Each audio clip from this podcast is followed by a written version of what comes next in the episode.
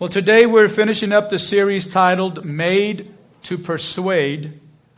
And this is a series about how, how, when we choose to follow Jesus, God saves us, He transforms us, and as a part of that transformation, God makes us into something that we weren't previously. He makes us into persuaders of people, people who persuade others to follow Jesus.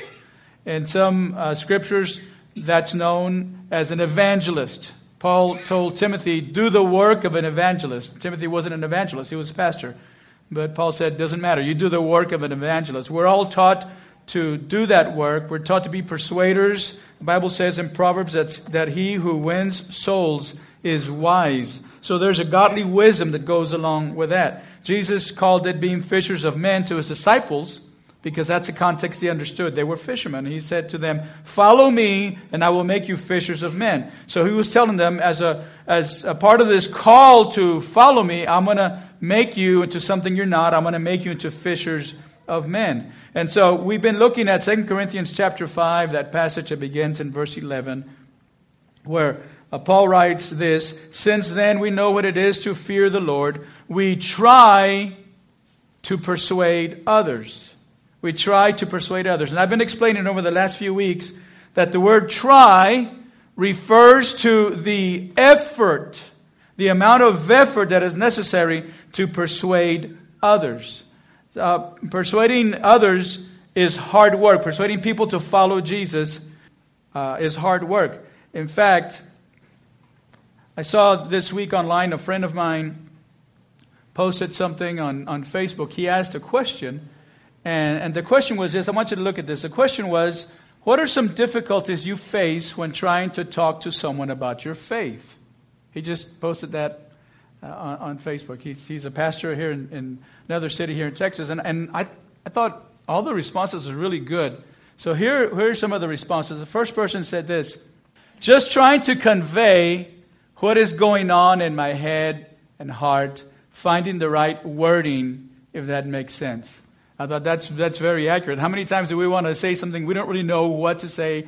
We, we know what we feel, we know what we believe, but how do we put it into words? I thought it was very good. Here's another response Overcoming people's religion, especially if they claim to be Christian. Most religious people are immune to gospel warnings. Most religious people are immune to gospel warnings. How many times do you tell somebody you want to talk to them about Jesus and they say, Oh, I already go to church. Oh, I've been confirmed. Oh, I go to mass. Oh, you know, and so it's like oh, they put up this wall and, and you can't reach them because they're religious. So I thought that was a great answer. Here's the next one. I think often it is hard to put yourself in the other person's shoes and see life from their perspective. Why does this person have the worldview they have? And what would I believe had I had the same experiences this person had? And then empathizing with that person and trying to see how my experiences could help them in their situation. Wow, I thought that's, I mean, that is dead on. We don't identify with them because we maybe grew up differently and because we're accustomed to a certain lifestyle that's so different from theirs, and we just don't understand their worldview. I love that second question this person asked. What would I believe had I had the same experiences this person had? What if I had grown up like this person, in a, in a life like this person, and had faced the challenges he or she had faced, then our beliefs would be differently. So, you know, these are challenges that we face. Uh, let's go to the next one. For me, it's not always knowing how to relate to them. Having, having been raised in church, sometimes it's difficult to bridge the gap with people. Same thing the previous person said, just said it a little bit differently. There is a gap there, and how do we bridge that gap? Here's the next one. I often struggle getting the conversation started. Once it's started, I'm open to anything. That's the truth. How do you how do you broach the subject about Jesus or about church if you don't invite somebody to church? You know, what do you do? How do you bring it up? Uh, now, there are some things we, we can do, um, some opportunities we can take. If somebody asks you, hey, how was your weekend? Oh, it was pretty good. What did you do? Mm, no, nothing. Just went shopping. I'm like, tell them you went to church. What'd you do? I went to church yesterday. Just throw it out there. And that's kind of a way to, to, to start the conversation, to kind of, to kind of veer it toward uh, what we want to talk about. And then the next one, the blank look on people's faces. when, you, when you bring up church, when you bring up Jesus, it's like all of a sudden they're, you know, don't know what to say. But uh, it takes great effort. It takes great effort to persuade people. That's why Paul said, uh, since we know what it is to fear the Lord, we try to persuade. He's talking about the, the effort. He's not talking about an attempt, like just give it a try. He's saying we work hard at it. In fact, the New Living Translation says it that, that way. We work hard at persuading others. And the reason it takes such a great effort is because we're fighting against spiritual forces of darkness that, that uh, are trying to keep people in darkness. And it can seem nearly impossible at times to convince people to follow Jesus. I mean, it's nearly impossible to convince them to, to come to church sometimes. So much so that we often want to give up. But Paul would say to us, don't give up. Work hard at this. Fight through the distractions and the spiritual attacks because lives are at stake for eternity. Keep trying to persuade others to follow Jesus. And so we've been working through this passage in 2 Corinthians. Two weeks ago, I, I, spoke about how we persuade others with a surrendered life. Paul said, What we are is plain to God, and I hope it's also plain to you, to your consciences. And so he, he was saying, Look, I am who I am. My life is, is an open book. And when our lives are surrendered to God, then that gives us a foundation to share the gospel, to persuade people to come to Jesus. Last week I spoke to you about how we persuade not just with a surrendered life, but we persuade with a, a clear message. We have to be able to articulate the message. Uh, in verse 19, uh, last week we read, we read this For God was in Christ, reconciling the world to himself, no longer counting people's sins against them. That's the message right there. He's given us a message. Right? The message is God was in Christ, He reconciled the world to Himself, and He no longer counts our sins against us when we're in Christ. And then Paul says, and He gave us this wonderful message of reconciliation. So He's given us a message, and we have to declare it. And so we persuade with a surrendered life, and we persuade with a clear message. Both are necessary. Our lives and our message are intimately bound together. We can't separate them, even if we would like to. I mean, if we want to be true to our calling, then our lives and our message have to be uh, intimately bound. When we try to separate them and say, well, I believe this, but I live this way, then the world rejects our message. They call us hypocrites, and rightly so. And so we need both. But today we're going to look at the last few verses of this passage we've been going through in 2 Corinthians 5. Verse 20 reads like this We are therefore Christ's ambassadors, as though God were making his appeal through us. We implore you on Christ's behalf, be reconciled to God. And then verse 21, he goes back to what the message is. The message is this God made him who had no sin to be sin for us, so that in him we might become the righteousness of God. But he begins verse 20 by saying, We are Christ's ambassadors. An ambassador is a, a person that is sent out from one country to another country, and he represents his home country's values, he represents his home country's beliefs. In our country, we have ambassadors to other countries, and those ambassadors represent us and they represent our president. They, they speak for our president. When, when the ambassadors that we have from our country to other countries, when they speak, it's as if the president were speaking. They represent him, they speak his, his words. Now, since God is making his appeal through us, that's what Paul says. God is making his appeal through us. How should that appeal then be made? That's, that's a question that we're, we're trying to, to answer. Uh, how would God make this appeal? How would, how would he make this appeal? Would he, would he make it in a very nonchalant uh, fashion? How would he do this? I don't think he would do that. I think that uh, because we are ambassadors and we are speaking for God, and because we need to speak the way God would speak, we need to speak with the same urgency with which God would speak. Um, as ambassadors, we represent God, as I said, with our lives and with our message, but the way we speak is also important. The way we speak. And so this is So, this is a, the, the big idea of what we're talking about today. And This is really my only point. This is a one point sermon, okay? One point sermon. And here's, here's my only point. Since we represent Christ, we must speak for him with the same passion that he has for the lost. We must persuade others with urgent pleading. Because we're representing him, we're speaking for him, and that's a passion he has for the lost. Since we represent Christ, we must speak for him with the same passion he has for the lost, and we must persuade others with urgent pleading. Paul's words were these He said, We implore you, we implore you on Christ's behalf, be reconciled, be reconciled to God. Now, what does the word implore mean? The word implore means to plead. This is why I'm saying now we need to persuade, we persuade with a surrendered life, with a clear message, and with urgent pleading. The word implore means to plead, it means to beg, to beg. We implore you, we beg you. I'm asking you, come to God, come to Jesus, give your life to Jesus. This is a matter of life and death.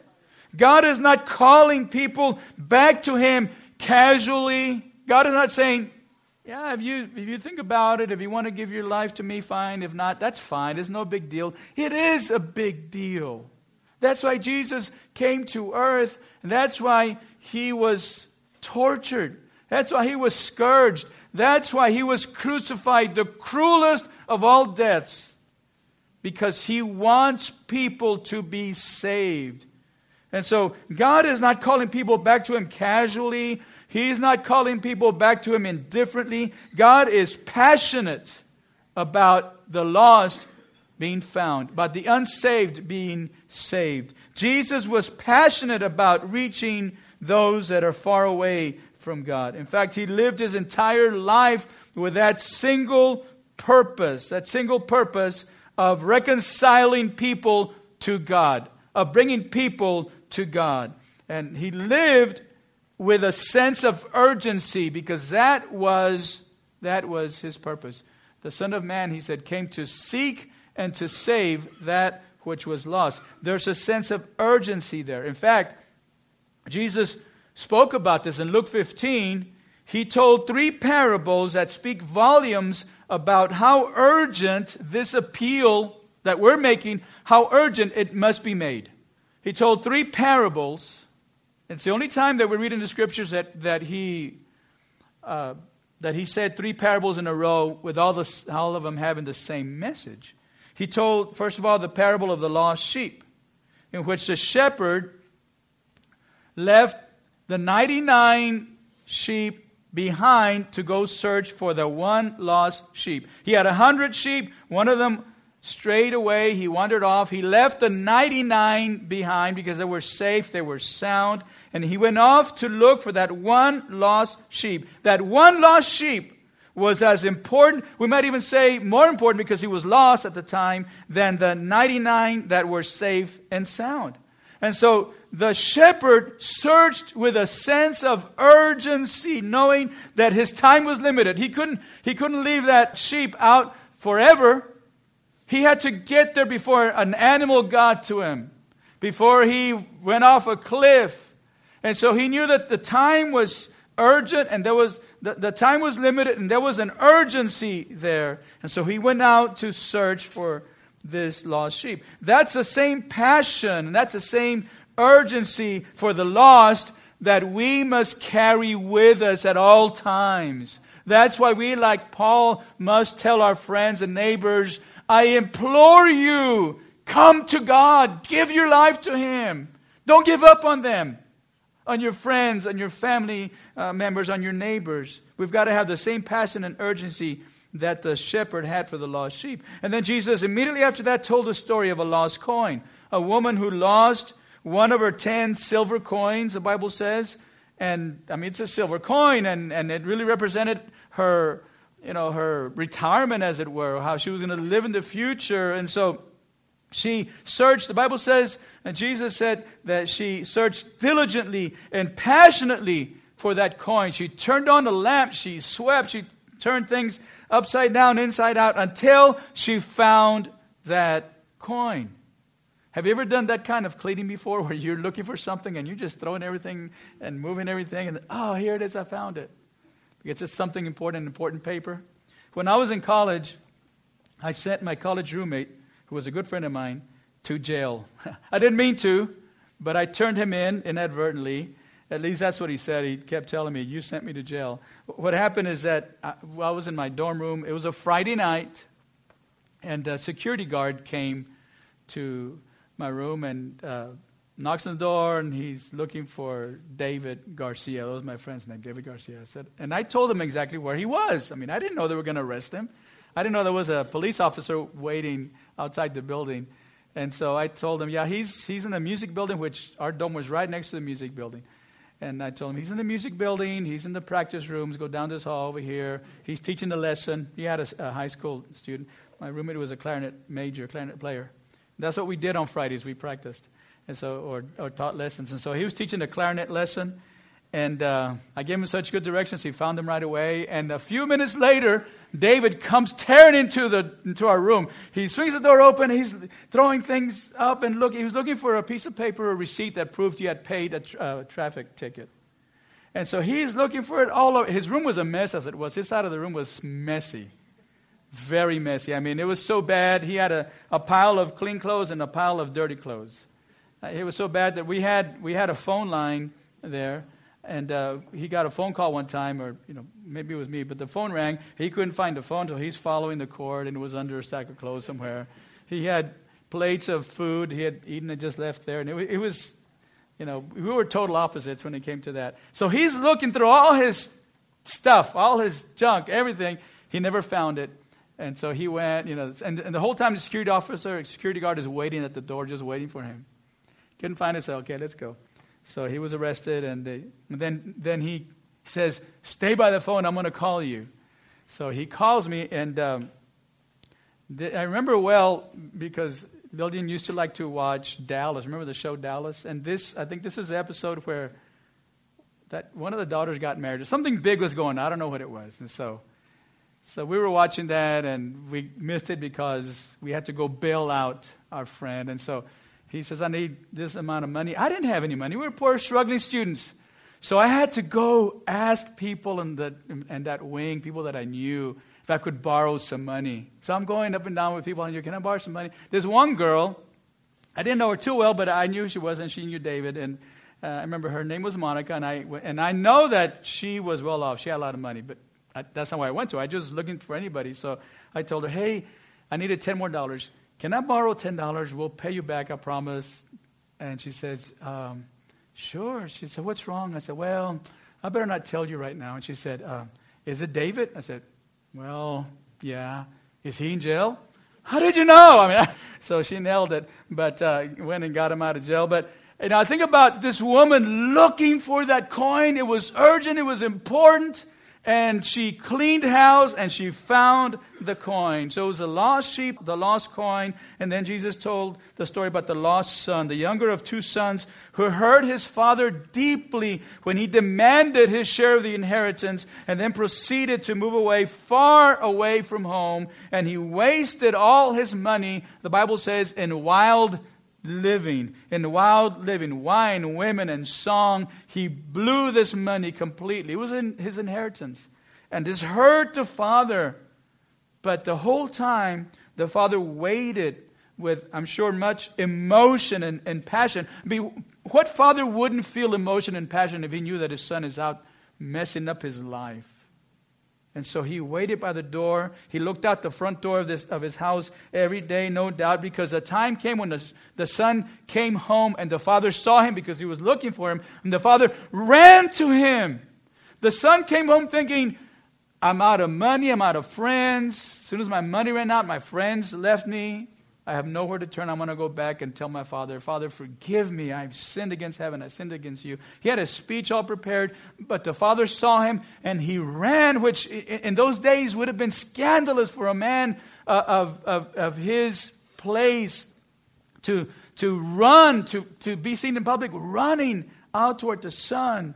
And yet he went and he embraced them and wouldn't even let the son make his speech about, Father, I've sinned against heaven and you. I'm no longer to be called your son. Just make me as one of your slaves or one of your servants. The father didn't even let him finish that speech because he, he forgave him, he, he loved him, he restored him to the place uh, that he had as one of his sons. But think about the father and the emotion. Think of the, the passion, the, the urgency that would have allowed him to run out to the son and to embrace him and to forgive him. And Jesus didn't say this specifically, but I think it's implied that the whole time that the father was waiting, the father was praying for his son. How could he not? Praying for his son who's out in the world, who's lost, who's wasting his life. But in each story, the thing or the person that was lost was sought after with great urgency and great passion. That's how Jesus feels about the lost. And as his ambassadors, we're his ambassadors. As his ambassadors, we must learn to persuade people with urgent pleading. We implore you, Paul said, we implore you on Christ's behalf, be reconciled to God. I beg you, I plead with you, come to church with me. Come and, and God will help you. God will touch you. God will save you. God will change your life. God will help you beat that habit. Jesus told another story that also speaks to us about the same thing. And I'd like for you to read this with me in Luke 14. I'm going to read this story. Luke 14, beginning with verse 16. Jesus replied, a certain man was preparing a great banquet and invited many guests. At the time of the banquet, he sent his servant to tell those who had been invited, Come, for now everything, or for everything is now ready. But they all alike began to make excuses. Doesn't that sound familiar? When you invite somebody to church, they begin to make excuses. This is what happened. They all began to make excuses. The first one said, I have just bought a field and I must go and see it. Please excuse me. Now, that was an excuse. Who buys a field without first seeing it? But he said, I bought it, now I'm going to go see it. Then, verse 14, uh, verse, uh, I'm sorry, verse 19. Another said, I have just bought five yoke of oxen, and I'm on my way to try them out. Please excuse me. Yeah, that's another excuse. Still another said, I just got married, so I can't come. The servant came back and reported this to his master. Then the owner of the house became angry and ordered his servant, Go out quickly into the streets and alleys of the town and bring in the poor, the crippled, the blind, and the lame. In other words, bring in the needy, the people who, who are needy. And so, verse 22 says, Sir, the servant said, What you ordered has been done, but there is still room. Then the master told his servant, Go out to the roads and country lanes and compel them to come in, so that my house will be full. Go out to the roads and to the country lanes and compel them to come in. Compel them. Compel means to force them. Compel means to urge them.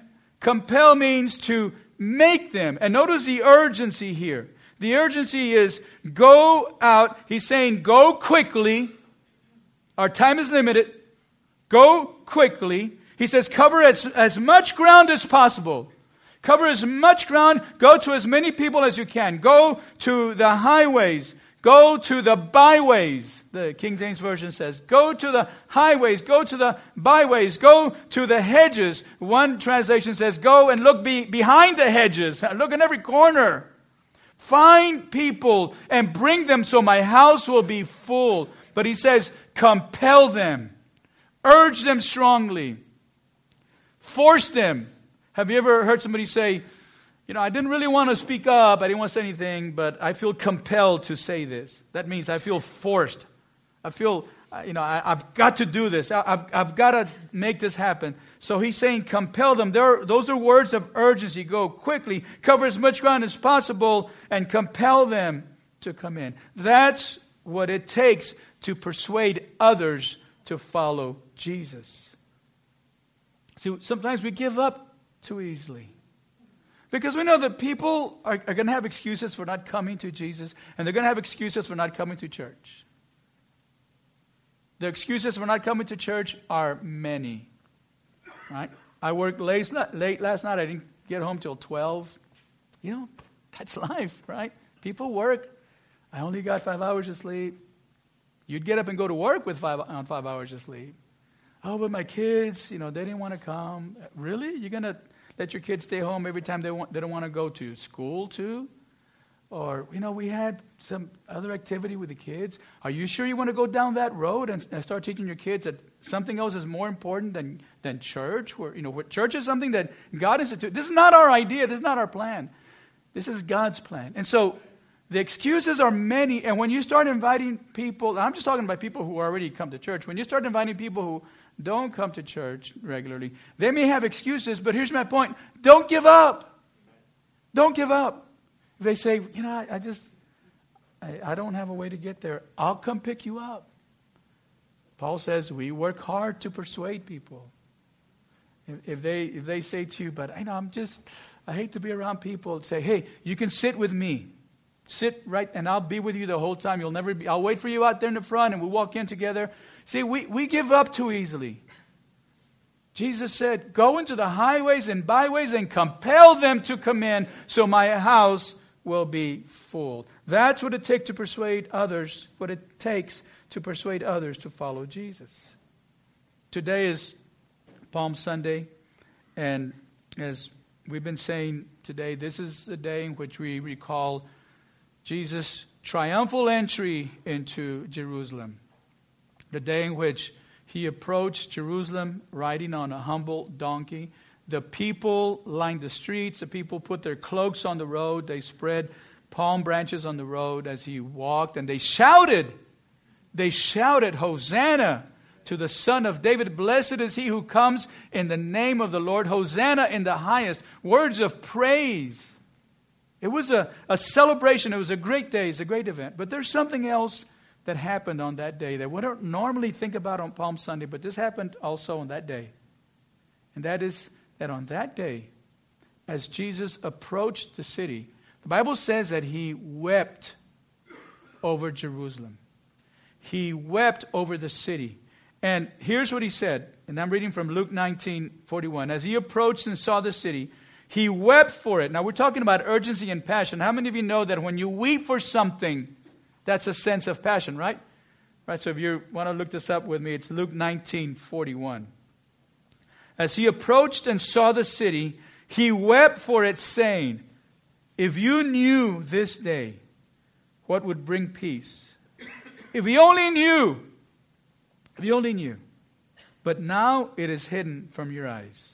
For the days will come on you when your enemies will build a barricade around you, surround you, and hem you in on every side. They will crush you and your children among you to the ground, and they will not leave one stone on another in your midst because you did not recognize the time when God visited you. That happened Palm Sunday. He's weeping over them and saying, If you only knew, if you only knew, but now because you've rejected me, now the day is going to come when your enemies are going to defeat you and your children are going to be killed. They're going to crush you and your children to the ground because you didn't respond to my invitation. In Matthew, we read that he said, Jerusalem, Jerusalem. He's weeping over the city. Jerusalem, Jerusalem, how I wanted to gather you under my wings like I wanted to gather you like a hen gathers its chicks under its wings to protect. How I wanted to gather you, but you rejected me. Do you see the, the passion in his voice? That's the kind of passion we need to have when we see people that are lost and without Christ. That's what it takes to persuade others to follow Jesus. And we can do that this week. Here's, here's the neat thing. We can do that this week as we lead up to Easter. We can, we can begin to represent Christ. We're Christ's ambassadors. We can represent Christ with the same passion that He has for your friends, for your family members that are away from God. One of the greatest joys as parents, those of you that are parents, one of the greatest joys that we have is to see our children grow up. I love looking at pictures of, of our kids when they were little and reminiscing how they used to be cute and innocent. But then they grow up, kids grow up, and they face all kinds of temptations, and sometimes they make wrong choices. For those of you with young children, they don't stay young and innocent forever. Be nice if they did, but they grow up and they start facing this world and the problems and, and temptations. And suddenly we find ourselves deep in, in the mire with them because we love them and, and they're facing things and they're doing things that are breaking our hearts. But my question is, is the reason I mentioned this is I want to ask you this question. How would you respond if your son or daughter, whom you taught to love God and you brought them to church, how would you respond if they came to you and they said, I no longer believe. I've lost my faith. And you're thinking, how is this possible? You were just you were just in church five years ago, and everything was great, and you're loving God, and you're a good kid, and everybody says, Oh, what a good son you have. What a great daughter you have. And now you're saying to me, I'm really struggling with my faith, or I've lost my faith. I, I don't believe anymore. I just don't believe in God, or I don't believe the Bible. It's just a book that was written by man. What if they were to reject everything you've taught them and decided to live away from God? What if they became addicted to drugs? What if they decided they were gender fluid? What then? Is that possible for people in the church? You better believe it's possible. Is that possible for kids who've grown up in church? You better believe it's possible. I've seen it and I'm seeing it even today. What if one of your children told you, Mom, Dad, I need to tell you something. I'm coming out of the closet. I can't hide it anymore. Got to be true to myself. What if they turn their backs on everything that they've ever learned from you and from this church? How would you respond? Now you might think, Pastor, I you know I choose not to think in such such negative terms. My kids are all good. They have their issues, but they're basically good good kids, and I don't want to you know I don't want to confess the negative. Well, that's fine, but the Bible says if you think you're standing firm, be careful that you don't fall. And if you think your kids are standing firm, be careful that they don't fall. But my point isn't really to issue this warning from the Bible. It's a necessary warning. You know, if you think you're standing firm, be careful that you don't stand. My point is that if this happened, how would you respond? I think you would address the problem with the greatest sense of urgency and importance ever. This is your child. You're not about to let him or her be taken by Satan. You're not about to allow that happen. You would get on your knees and you would pray, you would fast, and, and you would plead with them don't do this. Come back to God. See, that's what it means to persuade others with that urgency. We don't have to plead with God, oh, God, love my child. God already loves them, He loves them. We have to plead with those that aren't following Christ. And if you can imagine, the reason I painted this scenario is not, not to give some negative thought, even though I think these are realistic temptations and realistic uh, problems that Christians face. But the issue is for us to know the urgency that we would respond with our children if they were lost. We would tell them, don't throw your life away. Don't run the risk of being separated for eternity from God. And I'm saying, take that same feeling, that same urgency, and when you invite your friends this week, and when you talk to them about Jesus, when you invite your son, your daughter, your husband, your wife, whomever, your coworkers, don't give up so easily when they say, No, I don't care. No, really, come. Come. That's the urgency with which we need to persuade others. Urgently pleading with them. Now, listen, let's not lose sight of the, of the joy that comes from people responding to our invitation to follow Jesus. Let's not lose sight of the fact of the joy that comes when your children come back to God, or the joy that comes when you persuade, you, you uh, invite someone to follow Jesus and they respond and they give their life to Jesus. There's great joy. The Bible says there's great joy in heaven. There was a celebration when the lost sheep was found, Jesus said. There was a celebration when the woman found that lost coin. The Bible says she invited her friends and they had a great celebration because she said, I had lost this coin, but now it's found. The shepherd said, I had lost a sheep, now, it's found. And the, the father of the lost son, wow, he threw a great party. Put a ring on my son's finger. Put sandals on his feet. We're going to celebrate the fact that my son was lost and now he's found. So there's great joy when people come to Jesus. Let's not forget that fact. And I want you to, to imagine a church full of people that we've invited and they've given their life to Christ, and there's joy in heaven. The angels celebrate, and there's joy here on earth as well. So, as we lead up to Easter this week, we have a great opportunity to be ambassadors for Jesus and to tell the people that we know that are not followers of Christ I implore you, come to Jesus. And you can just simply start with saying, hey, come to Easter service with me. Come, come to church with me on Easter. I'll wait for you. We can sit together. I'll be there early. We'll, we'll get a donut. We'll get some coffee. We'll, we'll have a great time. I'll take you out to eat after the service if you can do that. I mean, just do what it takes to persuade people to follow Jesus.